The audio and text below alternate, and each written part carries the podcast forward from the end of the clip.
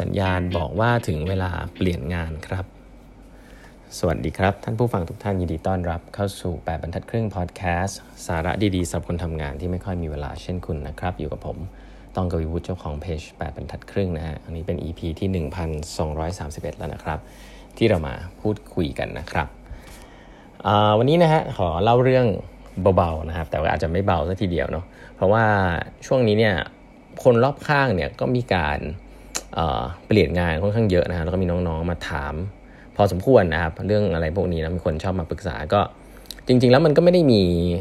สูตรสำเร็จอะไรเนาะว่าเมื่อไหร่เราควรจะเปลี่ยนงานแต่ผมคิดว่าอาจจะมีแนวทางแล้วกันนะฮะที่ผมว่ามีความสำคัญเนาะในการทำงานที่หนึ่งว่าถ้าคุณประสบสิ่งเหล่านี้เนี่ยอาจจะต้องอาจจะต้องลองนึกดูว่าเอ๊ะแล้วฉันอยู่ที่นี่ต่อไปนี่ฉันจะได้อะไรหรือเปล่านะผมว่าอย่างแรกที่สำคัญที่สุดเลยนะครับในในโลกยุคนี้นะคือถ้าคุณรู้สึกว่าคุณมาทำงานแล้วอันนี้ผมอาจจะพูดถึงมุมมองของคนที่เขาเรียกว่าอะไรอาจจะยังเป็นจูเนียร์เลเวลอยู่แล้วกันนะครับคือถ้าเกิดคุณมาทำงานแล้วคุณรู้สึกว่าคุณไม่ได้เรียนรู้อะไรเนาะคือจะบอกว่าคุณได้เรียนรู้อะไรหรือไม่ได้เรียนรู้อะไรเนี่ยคือคุณรู้สึกตื่นเต้นนะที่ได้มาทำงานได้เห็นอะไรใหม่ๆได้เห็นวิธีการทำงานใหม่ๆได้เห็นวิธีการคุยใหม่ๆได้เข้าประชุมแล้วรู้สึกว่าอ๋อมันเป็นอย่างนั้นมันเป็นอย่างนี้นะครับได้เห็นวิธีการทำงานเนาะบางทีมันอาจจะเป็นเรื่องเล็กๆน้อยๆอ่ะอย่างเช่นการการเปิดประชุมปิดประชุมหรือว่าคอนเทนต์ของเอ่อการทำงานในหลายๆแผนกนะครับที่เราได้มีโอกาสไปเห็นเนี่ยอันนั้นคือคือคุณได้เรียนรู้อะไรบางอย่างนะครับแต่ถ้าคุณรู้สึกว่าคุณมาแล้วคุณก็นั่งโต๊ะทำแต่เรื่องเดิมๆนะแล้วก็ต้องบอกว่าหัวหน้าก็มีผลแหละบางทีก็คุณก็ทำแต่งานรูทีนทำไปเรื่อยๆนะครับจนคุณรู้สึกว่าคุณทำได้ดีแล้วนะฮะแต่ว่ามันก็ยังเป็นงานเดิมๆอยู่มาเรื่อยๆอะไรเงี้ยอันนั้นเนี่ยอาจจะเป็นสัญญาณว่าเออคุณไม่ได้เรียนรู้สิ่งใหม่จากงานเนาะซึ่งผมก็จะแนะนำว่าเวลาคุณรู้สึกอย่างนี้เนี่ยอย่างแรกอย่าเพิ่งคิดจะลาออกนะฮะให้เดินไปคุยกับหัวหน้าก่อนนะครับไปคุยกับเพื่อนคุยกับหัวหน้าก่อนเพราะหลายๆครั้งเนี่ยถ้าคุณทำงานได้ดีเนี่ยหัวหน้าอาจจะยุ่งเนาะอาจจะนู่นนี่นั่นเขาอาจจะไม่รู้ว่าคุณคิดยังไงอยู่นะครับอาจจะนึกว่าคุณสนุกอยู่ก็ได้เพราะนั้นถ้าคุณทำงานได้ดีเนี่ยแล้วคุณรู้สึกว่าคุณไม่ได้เรียนรู้อะไรใหม่ๆจากงานเนี่ยอยากได้งานเพิ่มเนี่ยผมใช้คำนี้นะอยากได้งานเพิ่มเนี่ยไปบอกหัวหน้าเลยนะฮะส่วนใหญ่แล้วหัวหน้าจะมีอะไรให้คุณทำอยู่แล้วแหละนะครับเพราะฉะนั้นผมว่าเวลาคุณรู้สึกว่าคุณไม่ได้เรียนรู้สิ่งใหม่จากงานเนี่ยปัญหานี้จริงๆมันแก้ได้ไม่ไม่ค่อยยากนะถ้าเกิดว่าคุณมี open dialogue มี conversation มีการคุยกับหัวหน้าได้นะครับแล้วถ้าหัวหน้าคุณ openอันนี้ไม่ยากเลยเพราะว่างานมันเยอะกว่าคนอยู่แล้วแหละส่วนใหญ่นะครับองค์กรที่ทำงานเนี่ยใช้งานเยอะกว่าคนอยู่แล้วเพราะฉะนั้นก็เดินไปคุยกับหัวหน้าก่อนที่จะคิดว่าจะเปลี่ยนงานหรืออะไรอย่างนี้นะครับเพราะอุตสาหเข้าไปแล้วเนาะหลายๆที่เนี่ยมันก็มีมีโอกาสให้ได้ทำหลายๆอย่างนะครับอันนี้คืออย่างแรกที่อยากจะแนะนำนะครับถ้ารู้สึกว่าไม่ได้เรียนรู้อะไรใหม่ๆแล้วเนี่ยให้เดินไปคุยกับหัวหน้าก่อนนะครับอันถัดไปนะฮะคือสภาพแวดล้อมนะครับอันนี้ผมว่าอาจจะคริติคอลมากขึ้นเนาะคือสภาพแวดล้อมคืออะไรคือง่ายๆครับคือคุณไม่ชอบเพื่อนร่วมงานคุณอะคือไม่ชอบเนี่ยอาจจะไม่ใช่ในเชิงแบบไม่เก่งก็เรื่องหนึ่งเนาะแต่ว่ารู้สึกว่าไม่ชอบนิสัยแบบเนี้ยนะอย่างเช่นผมเจอบ้างบ่อยเยอะเลยนะฮะน้องๆที่แบบเก่งๆเนี่ยเข้าไปในองค์กรที่อาจจะดูแบบ traditional หน่อยๆแล้วก็ไปเจอรุ่นพี่นะที่เขาทำกันอย่างนี้มานานแล้วแหละก็คือการแบบพูดถึงคนนั้นคนนี้นะฮะคนพูดถึงเรื่องคนนั้นอยู่ตรงไหนคนนี้อยู่ตรงไหนนะฮะพูดถึงเรื่องนิสัยคนนั้นคนนี้ก็คือนินทากันลับหลังอ่ะก็สิบอะไรสิ่งเหล่านี้ผมต้องบอกว่ามันเป็นมันอยู่ใน culture ขององค์กรไทยนะเออซึ่งหลายๆครั้งเนี่ยคนที่มีอายุหน่อยจะมองเป็นเรื่องปกตินะแต่คนรุ่นใหม่ๆเวลาเข้าไปเนี่ยอาจจะไม่ชอบนะและแน่นอนครับคือผมก็เชื่อเรื่องนี้ว่าถ้าคุณอยู่ในสภาพแวดล้อมแบบไหนนานๆเนี่ยเอ่อทีเล็กทีละน้อยเนี่ยคุณก็จะกลายเป็นคนแบบนั้นนะแล้วบังเอิญว่าคุณเนี่ยฉลาดพอแล้วคุณรู้ตัวว่าฉันไม่อยากเป็นคนแบบนั้นนะครับคุณรู้มาว่าไอ้วิธีคิดแบบเนี้ยไอ้ที่การทำงานแบบเนี้ยควรจะฟังพอดแคสต์ของผมหรือไปไปอ่านหนังสืออะไรแล้วรู้สึกว่าเฮ้ยมันไม่น่าใช่อุปนิสัยที่ดีนะ เอ่อ เพราะฉะนั้นคุณก็รู้สึกว่าคุณไม่อยากจะทำจะกลายเป็นคนแบบนั้นนะครับแล้วก็คุณรู้ว่าหลายๆครั้งเวลาทำงานเนี่ยเออ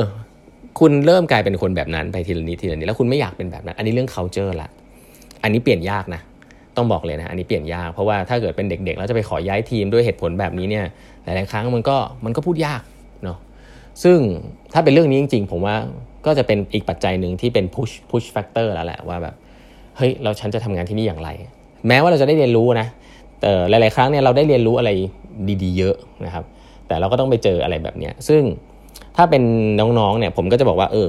การได้เรียนรู้ก็ต้องบาลานซ์เนาะคุณยังได้เรียนรู้อะไรใหม่ๆนะ แต่ว่าคุณรู้สึกว่าเฮ้ย culture ในการทำงานนี้ไม่ใช่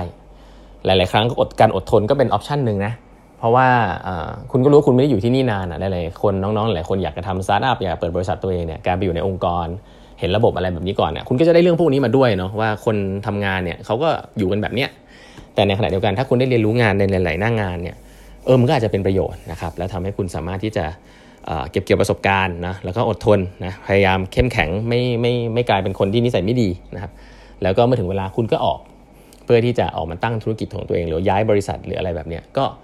ก็เป็นไปได้เพราะนั้นเช่นเดียวกันเนาะก็อย่าเพิ่งคิดว่าการเปลี่ยนงานเป็นออปชั่นแรกนะครับบางทีการอดทนก็เป็นออปชั่นแรกเหมือนกันถ้าเกิดคุณได้เรียนรู้อะไรเยอะๆนะฮะแต่เรื่อง culture ก็ต้องระมัดระวังนะครับอย่าถลำลงไปกลายเป็นคนแบบนั้นนะผมเจอน้องๆเยอะมากเลยนะครับที่เก่งๆเนี่ยแต่พอเขาอยู่ใน culture ที่ไม่ดีเนี่ยแล้วก็คิดว่าแบบเออสิ่งที่ทำอยู่หรือเพื่อนพี่รุ่นพี่ทำอยู่เนี่ยมันเป็นเรื่องปกตินะครับซึ่งหลายครั้งเนี่ยไอ้ culture แบบนี้แหละนะที่ทำให้คุณไม่ก้าวหน้านะครับแล้วคุณไม่แตกต่างจากคนอื่นนะครับต้องระมัดระวังอีกข้อหนึ่งซึ่งผมเจอนะอันนี้ก็จะเกิดขึ้นเหมือนกันก็คือว่าคุณทำงานในทีมงานเนี่ยแล้วหลายๆครั้งคุณก็จะมองเรื่องของความก้าวหน้าในหน้าที่การงานใช่ไหมแต่ว่าเวลาคุณเห็นชีวิตหัวหน้าคุณแล้วคุณรู้สึกว่างานของหัวหน้าคุณมันมันไม่สนุกอ่ะมันเหมือนกับว่าเออถ้าอยู่องค์กรนี้ทำงานแบบนี้เติบโตไปเป็นหัวหน้าของคุณเนี่ยเออมันชีวิตมันวุ่นวายนะด้วย culture ด้วยอะไรต่างๆด้วยลักษณะงานเองคุณไม่ได้อยากจะเป็นแบบหัวหน้าตัวเองแล้วคุณมองผ่านไปข้างหน้าแล้วคุณก็ไม่ได้อยากจะเติบโตขึ้นไปในบนองค์กรนี้ซึ่งองค์กรนี้อาจจะไม่ได้ผิดเลยนะเขาอาจจะมีสโคปธุรกิจที่ชัดเจนแล้วใช่ไหมเขาอาจจะมี culture มีอะไรที่มัน settle สำหรับคนประเภทหนึ่งอยู่แล้วแล้วคุณเห็นว่าเฮ้ยงานเติบโตขึ้นไปเนี่ย อ, อาจจะไม่น่าทำทำไปฉันฉันสนใจในเรื่องอื่นๆเพราะคุณมี passion อาจจะมีเรื่องอื่นๆนะเพราะฉะนั้นเนี่ยก็เก็บไว้ในใจนะครับว่าเออเราไม่ได้อยากจะจะทำงานของหัวหน้าตัวเองนะเราไม่ได้อยากจะเติบโตไปแบบนี้แต่เช่นเดียวกันครับเวลาเกิดสิ่งเหล่านี้เนี่ยมันไม่ได้เป็นสัญญาณที่ต้องลาออกทันทีนะเพราะหลายๆครั้งเนี่ยผมว่ามันจะกลับไปที่ข้อแรกซึ่งผมให้ความสำคัญที่สุดนะครับก็คือเรื่องของการเรียนรู้สิ่งใหม่นะครับการเรียนรู้สิ่งใหม่เนี่ยถ้าคุณยังรู้สึกว่าคุณได้เรียนรู้อะไรใหม่ๆเนี่ยบางที culture ที่มันไม่ฟิตกับคุณหรือว่าอะไรที่มันอาจจะดูไม่คุณไม่ชอบเนี่ยก็อาจจะต้องอดทนก่อนนะครับเพราะว่าคุณรู้อยู่แล้วมันไม่ใช่ long term เนาะมันไม่ใช่ long term มันคุณไม่ได้อยู่ที่นี่ไปจนเกษียณเหมือนพี่ๆเขาแต่ว่าคุณได้เรียนรู้อะไรใหม่ๆอันนั้นสำคัญซึ่งหลายๆครั้งมันจะมากับความเครียดความกลัวอะไรสิ่งเหล่านี้แหละผมคิดว่าเป็นอะไรที่คุณต้องคิดดีๆนะว่ามันมันมาจากมันมาจากทัศนคติของคุณเองหรือเปล่านะครับต่อต่อการเรียนรู้สิ่งใหม่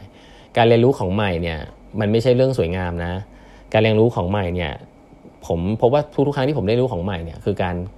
เครียดการออกจากคอมฟอร์ตโซนนะใช้คำนี้เลยนะเวลาออกจากคอมฟอร์ตโซนเราจะได้เรียนรู้สิ่งใหม่นะครับถ้าเราทำแต่ของเดิมๆทำได้ดีเนี่ยเราไม่ได้เรียนรู้อะไรใหม่เลยนะฮะแล้วเราก็จะกลายเป็นคนที่ล้าหลังเออไปโดยปริยายเพราะฉะนั้น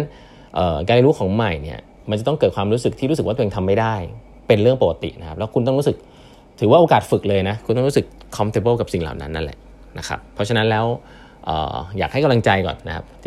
คอดแคสต์นี้ก็คือว่าอย่าเพิ่งคิดจะเปลี่ยนงานนะก็บางทีออปชันของการอดทนนะการเห็นเป้าหมายชัดเจนแล้วก็รู้อยู่แล้วแหละว่าจะออกแต่ยังไม่ต้องเป็นตอนนี้ก็ได้นะลองถามตัวเองว่าต้องเป็นตอนนี้หรือเปล่านะฮะแต่เรื่องเปลี่ยนงานเนี่ยผมว่าเป็นเรื่องปกตินะคนยุคนี้ไม่มีความคิดที่เข้ามาแล้วก็ต้องอยู่ที่นี่ไปตลอดชีวิตถ้าคุณคิดงั้นตั้งแต่ day one เนี่ยผมว่าคุณก็แปลกนะสำหรับยุคนี้ก็ลองนำไปปรับใช้ดูนะครับวันนี้เวลาหมดแล้วนะฮะฝากกด subscribe แปมทักกิ้ง podcast ติดตาม YouTube channel ของแปมทักกิ้งได้นะฮะแล้วพบกันใหม่พรุ่งนี้ครับสวัสดีครับ